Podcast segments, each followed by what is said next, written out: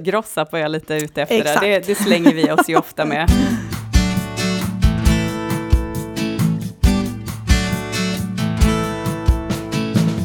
Hej och välkommen till Deloittes Mobility-podd.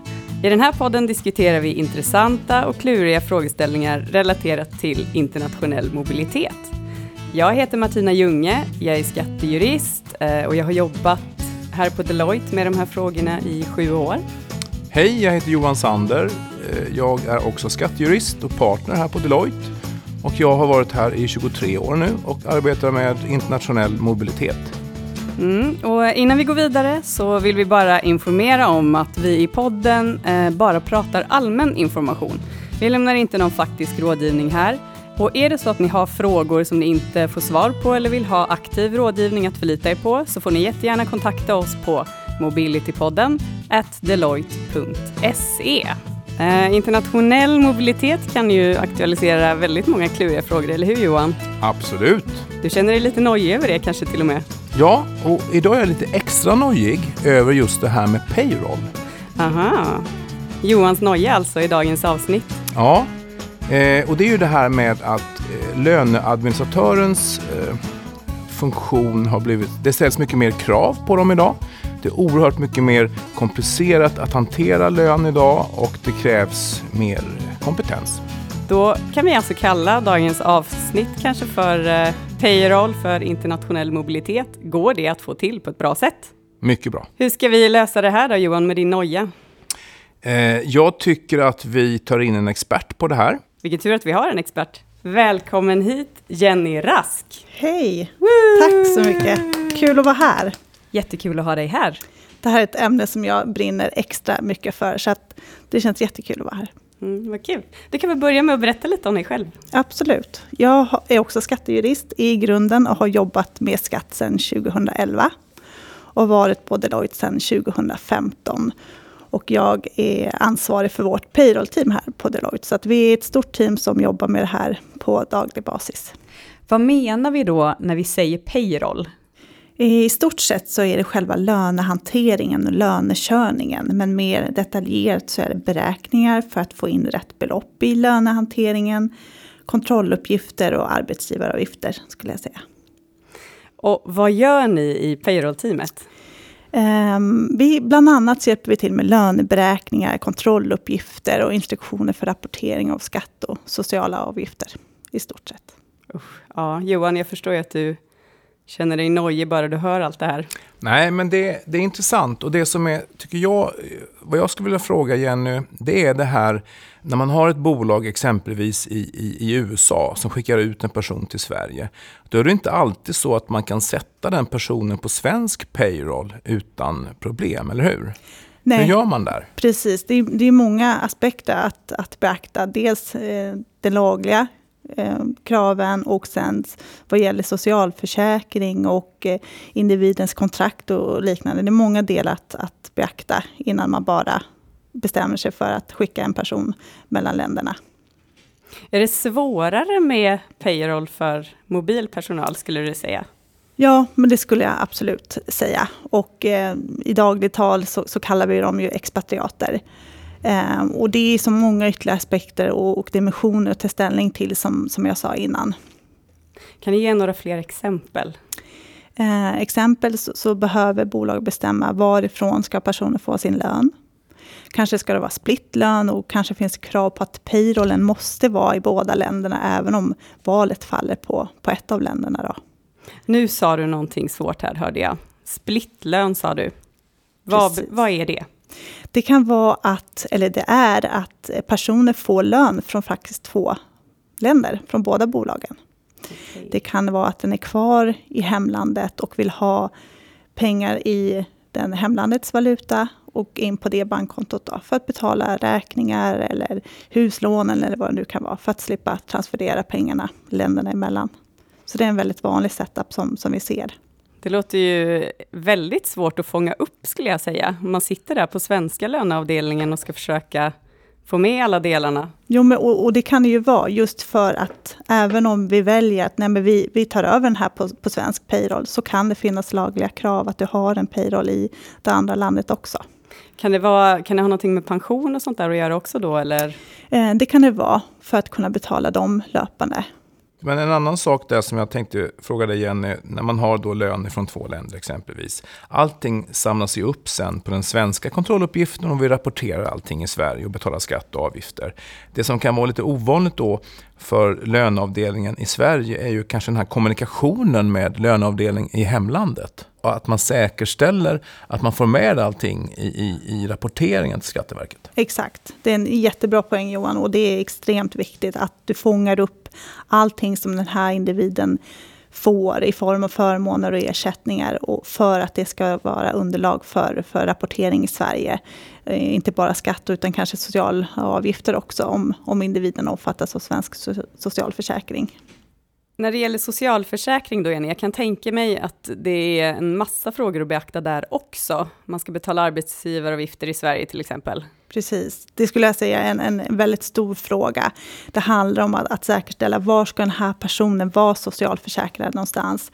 Eh, det kan i vissa fall där det är möjligt vara en utsändning och då krävs det ett utsändningsintyg för att vara kvar i hemlandets socialförsäkring. Och då är det viktigt att det finns kommunikation länderna emellan, att sociala avgifterna betalas i det här landet så att inte Sverige betalar sociala avgifter i Sverige då, då så att det blir dubbelt. Så att det är en viktig fråga att säkerställa var personen ska vara socialförsäkrad. Och vad jag förstår Jenny så är det så här att inom EU till exempel så kan man bara omfattas av ett lands socialförsäkringssystem. Precis, det stämmer. Så att det är viktigt att du säkerställer det så att du betalar i, i rätt land. Då. Och en annan twist på det hela det är att personen kan ha payrollen i ett land men vara socialförsäkrad i ett annat land. Och då är det viktigt att säkerställa att bolaget betalar rätt sociala avgifter. Okej, okay. så om jag då är utsänd till Tyskland och omfattas av svensk socialförsäkring, men jag ligger på tysk payroll, hur ska man som arbetsgivare göra då? Vem ska betala avgifterna i Sverige? Som huvudregel så är det en arbetsgivare som betalar ut ersättning som också ska betala arbetsgivaravgifter. Det, så i det här fallet är det tyska bolaget som ska betala de svenska arbetsgivaravgifterna. Men sen finns det en, en hel del undantagsregler kring det så att det gäller att, att veta vilket bolag som ska betala. Okej, och den tyska arbetsgivaren då, hur går den tillväga för att betala avgifterna i Sverige? Då kommer det bolag behöva registrera sig i Sverige som arbetsgivare för att kunna betala de sociala avgifterna. Okej, så men om jag istället då ligger kvar på den svenska payrollen i det fallet, vilken arbetsgivare är det som ska betala då? Då blir det den svenska arbetsgivaren. Och där behöver man också tänka på att om individen kanske då omfattas av svensk socialförsäkring men inte är skattskyldig i Sverige på grund av interna regler eller skatteavtal så behöver arbetsgivaren inte innehålla någon preliminärskatt. Och det är viktigt att tänka på. För att inte behöva innehålla preliminärskatt så behövs ett jämkningsbeslut på plats. Och det resulterar också i att den här ersättningen som underlag för arbetsgivaravgifter ska rapporteras på en KU14 och inte en KU10. Och vilken lön är det som ska användas? Är det den vanliga svenska månadslönen eller? Det är den utländska den lönen som, som personen får, men även där tänka på eventuella förmåner och annat som den kan få i arbetslandet, som då också måste rapporteras i Sverige. Just det, så egentligen utländsk bruttolön eller den lönen jag har för arbetet i utlandet då? Precis. Och just det, och där i en sån situation då när man blir socialförsäkrad i Tyskland på svensk lön, då tjänar man alltså inte in poäng till det orangea kuvertet, eller hur? Precis. Det är bra att komma ihåg. Mm. Så det är viktigt att ha en dialog med expatriaten också. Vad får det här för konsekvenser om du inte är kvar i svensk socialförsäkring exempelvis? Mm. Okej. Okay. Vem är det som ska ansöka om ett sånt där utsändningsintyg då? Då gör det eh, landet då, om du ska kvarstå i svensk socialförsäkring exempelvis. Då ansöker Sverige hos Försäkringskassan om att få det här intyget. Och då blir det som ett bevis till det andra landet att ni behöver inte betala tyska sociala avgifter då, utan det gör vi i Sverige. Jenny, många företag kontaktar ju oss eh, när det är dags att eh, rapportera bonus, optioner eller andra incitamentsprogram, aktiebaserade eller annat. Eh, och där det då betalas till internationell personal som har tjänat in den i flera olika länder. Det är ju en riktig sån där svår fråga som vi ofta hjälper företag med. Eh, vad är det man ska tänka på där? Eh, där gäller det att tänka på att först och främst veta vilket optionsprogram det är och kunna veta då det styr vilken beskattningstidpunkt som respektive program har. Just Så det, det är ju helt rätt, man måste ju börja med att säkerställa att det verkligen handlar om ett intjänande över tid, eller hur? Precis, och vilken typ av incitamentsprogram det är. Det finns personaloptioner, det finns någonting som heter RSU, RSA, eh, syntetiska optioner och liknande. Så där behöver vi först veta vilken typ av program det är för att sen veta beskattningstidpunkten. Och om den infaller när en person eh, bor och jobbar i Sverige så är beskattningstidpunkten i Sverige och bolaget ska innehålla skatt på det. Men tvisten på det hela som du sa, det är den här intjänande tiden som gör att delar av den här förmånen kanske inte ska beskattas i Sverige. Och då gäller att, att kunna beräkna rätt så att rätt förmånsvärde beskattas i respektive land. Och hur ser det ut då generellt? Eh, måste bolagen i de andra länderna där personerna arbetat redovisa förmånen som hänför sig till tiden där? Precis, så, så kan det i många fall vara. För att eh, kunna undanta del i Sverige så krävs det att den andra delen beskattas i de andra länderna. Och eh, då har de bolagen skyldighet att rapportera där. Så att du rapporterar det fulla förmånsvärdet fast i olika länder. Och om du i Sverige bara ska rapportera en proportionerad del så krävs det att du har ett jämkningsbeslut på plats som gör att du bara kan rapportera del hänförligt till Sverige. Okej, så det är inte bara att liksom räkna ut att okej, okay, en tredjedel hör till USA, en tredjedel hör till Tyskland och en tredjedel till Sverige och jag vill bara rapportera en tredjedel i Sverige. Precis, du, du räknar på det men sen så ansöker om jämkning hos Skatteverket för att få ett OK på att bara hantera det eh, en del i Sverige, om utbetalningen sker i Sverige. Ja, väldigt intressant. Um, en annan sak som jag har tänkt på, det är det här med nettolöneavtal. Mm. Det jobbar ju vi ganska mycket med faktiskt. Vi ser en hel del av det. Eh, kanske ännu mer förut, eller vad säger du Johan? Ja, nettolön eller bruttolön, ständiga frågan. Hur ska man göra? Jenny, vad tycker du? Hur gör man? Um, och det, det, ser väldigt olika ut skulle jag säga. Även om det fortfarande är väldigt vanligt med nettolön så, så är det viktigt att säkerställa hur, så att den här personen känner sig nöjd. Om den, låt säga att den kommer från ett land med lägre skatt till Sverige, ja men då är det nog inte klokt att behålla den bruttolönen som, som personen har. För det resulterar i ett betydligt lägre netto i Sverige. Och då kanske arbetsgivaren vill kompensera det på något sätt. Och då kommer vi in på det här nettolön som du sa Martina, att då, då säkerställer arbetsgivaren att, att individen får det här nettot i Sverige. Och då krävs det en, en beräkning i Sverige som gör att vi får ett rätt bruttolön. Det här kan låta komplext, men det är egentligen grund och botten enkel matematik som gör att personen får rätt nettolön. Och på fikonspråk då, vad kallas den här beräkningen? Bruttoberäkning, om ni har hört talas om det. Mm. mm. Eller grossapp kallar gross vi det också. Precis, grossapp var jag lite ute efter. Exakt. Det, det slänger vi oss ju ofta med. Så, och det, det, här är en, en, väldigt stor fråga det också, för att vi hjälper även bolagen med, som, som inte har så många expatriater att säkerställa att både bolaget är nöjd och individen, så att båda känner sig nöjda med hur avtalet ser ut. Mm. Ehm, för att skatterna är olika i olika länder helt enkelt. Jenny, säg så här att jag skulle skickas ut då, som ett exempel. Jag bor i Sverige, jag betalar 58% marginalskatt. Sen har jag fått ett jobb i Moskva. Och då är det på det sättet att i Moskva är skatten, i Ryssland är skatten 13% Och det skulle vara en väldigt stor fördel för mig att börja jobba där med samma brutto, eller hur? Därför då skulle jag få mycket lägre skatt. Precis. Mm. Det, det, är då som företagen går in och säger så här, men Johan, du får nettolön istället. Skattevinsten i Ryssland, den går till företaget. Exakt. Så att det blir ju åt två håll som du säger. En viktig aspekt är om, om personer kommer in till Sverige från ett land med lägre skatt. Då, då säger arbetsgivaren, att vi, vi står för kostnaden. Är det till ett land med lägre skatt, ja då, då kan arbetsgivaren få dra nytta av den här lägre skatten. Då. Mm. Det låter ganska rättvist.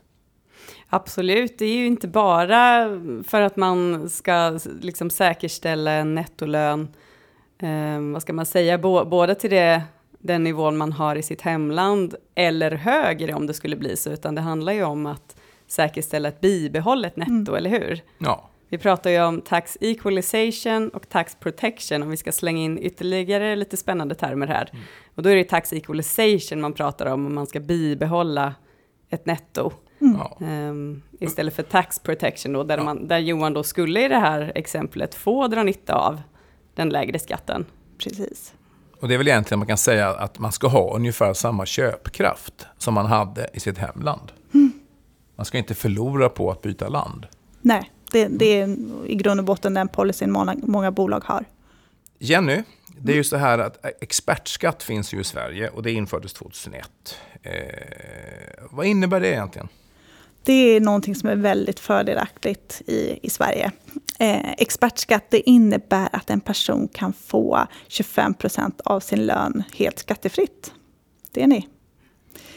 Eh, och då infördes en regel 2012 som vi kallar löneregeln, som, som är den vanligaste som vi ansöker om.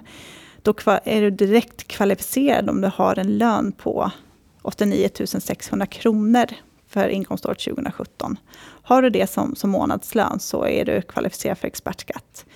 Och det är en del formella krav som måste vara uppfyllda. Som jag sa, det är du ska vara en utländsk medborgare och ha en svensk arbetsgivare bland annat. Men det är väldigt, väldigt värt att, att kolla upp. Och i vissa fall så rådger vi faktiskt bolaget att höja upp eh, lönen för individen för att kunna uppfylla för expertskatt. Det är sådana besparingar i både skatt och sociala avgifter. Just det, och, och, det är också så att den skattefria delen, Jenny, den är också undantagen från arbetsgivaravgifter, eller hur? Precis. Och det är viktigt. Hur är det här med, med lönesystemen och hanteringen av kontrolluppgifter när man har expertskatt och så vidare? Hur funkar det? Ja, det kan bli lite klurigt ibland. Det gäller som sagt att de som hanterar lön har den här informationen för att det blir eh, detaljerat på löneartsnivå hur de här olika ersättningar ska gå. Dels den skattepliktiga och den skattefria, om det är underlag för SOS eller inte, så att allting hamnar på rätt rutor sen. Eh, så det gäller att hålla eh, tungan rätt i mun där i rapporteringen. Vad skulle du säga är de vanligaste fallgroparna? Nu tänker jag inte bara på expertskatt, utan payroll överhuvudtaget för personer som kommer från ett annat land. Um, brist på kunskap och, och brist på kommunikation får inte de som jobbar med payroll veta om förutsättningar för den här individen så, så, blir, det, så blir det rätt fel. Också en, en annan sak är att det kan inte det är orimligt att kräva att de personer som jobbar med lön ska kunna de här delarna, för det är väldigt mycket skatterätt i det också. Så att det finns andra personer på plats inom bolaget eh, eh, som, som, kan det här, eller att man tar extern hjälp. Då. Ja, precis. För jag tänker det måste ju vara många ersättningar som man kanske inte känner igen. Du pratade lite om eh, splittlön tidigare till exempel. Att det kanske betalas ut eller tillhandahålls någon förmån utomlands eh, som kanske till och med är skattefri i det landet och som den löneavdelningen där inte ens tänker på mm. att rapportera till den svenska löneavdelningen och så visar det sig att den är skattepliktig i Sverige. Precis. Och så är man inte compliant om man inte redovisar mm. den. Det kan ju vara att en person som, som flyttar från Sverige är kvar på svensk payroll får förmåner i arbetslandet i form av bil eller bostad eller liknande. Som då kanske då ska vara underlag för svenska sociala avgifter. Då är det väldigt, väldigt viktigt att Sverige, det svenska bolaget får reda på det här för att kunna göra en 100% korrekt rapportering. Mm. Så kunskap och kommunikation är väldigt, väldigt viktigt. Intressant Jenny, det kommer också en ny lagstiftning nästa år, 2018, att man ska lämna månatliga kontrolluppgifter och att den slutliga kontrolluppgiften inte behöver lämnas in. Precis. Stämmer det verkligen? Det, det, det stämmer och det är en jättestor sak som händer nu och eh, jätteintressant. Det, det kommer krävas mycket av lönebyråerna, mycket av bolagen. Just att man får processer på plats för att fånga upp all ersättning den här personen får. För nu ska det rapporteras per person, per månad. För att eh, tanken bakom det är att det ska bli mer transparent mot andra eh, myndigheter också. Mm. Så det, är, det är någonting som vi jobbar på mycket på Deloitte nu. Och försöker förbereda våra klienter för det här. Och sen så kommer vi ha en, ett seminarium som handlar om kontrolluppgifterna för inkomstår 2017 i januari, när det fortfarande handlar om, om den här årliga kontrolluppgiften. Det måste vi gå på. Ja, absolut. Sista frågan nu Jenny. Om du inte skulle jobba i Sverige, vilket land skulle du jobba i då? Om du fick välja. Då skulle det nog vara Italien för, för matens skull och vinets skull snarare än, än skatterättsligt. Bra val. Ja, skatterätten i Italien, det vet du sjutton. Ja, de har faktiskt precis infört skattelättnader för att locka dit fler människor, precis som man har gjort i Portugal. Så det är inte helt fel. Här, trevligt. Kanske vi också kan få expertkatt, Johan. Det vet man aldrig. Och Jenny med. Jenny i synnerhet kanske. Stort tack Jenny för att du ville komma och prata med oss idag. Tack så mycket för att jag fick komma. Hello, this is Stuart from Deloitte.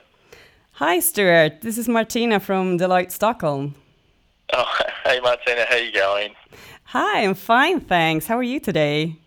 Yeah, not too bad, not too bad. We've got a, a beautiful day outside, so I can't complain. I'm uh, I'm in Brisbane at the moment. So you know, I'm I'm doing this uh, podcast together with you, Johan Sander. I told you about that. Uh, so in the end of each show, uh, we call a colleague from our uh, network in another country and uh, ask some questions uh, related to cultural differences. Just one more thing. Uh, I'm not sure if I asked you to introduce yourself. You and I know each other quite well, but just broadly, um, obviously Stuart Williams. I'm, I'm a director here in the, the Brisbane Deloitte office. Um, I've been with the firm now for close to eight years and, and absolutely love the place. Uh, the, the group that I head up is employment taxes and also our global equity and reward team. So that's where I sit within the organisation. Perfect, thank you. So my first question is, what is the best way to socialize in Australia? Most of the events that we have, all the social events, they really revolve around getting outdoors and spending time playing sport, having a few drinks, eating food, etc. You know, um, there's there's been this massive trend towards um, you know healthy living, so group exercises, fun runs, all those sorts of things.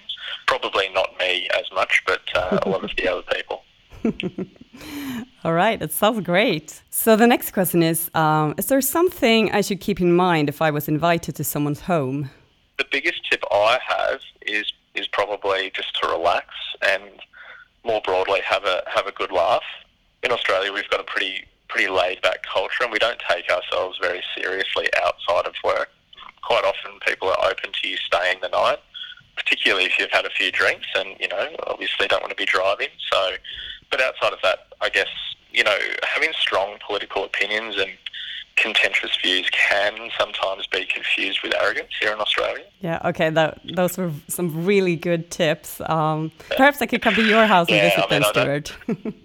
Yeah. no, more than welcome. I guess you know. okay, so last question. Is there anything that people that are not from Australia would notice in particularly?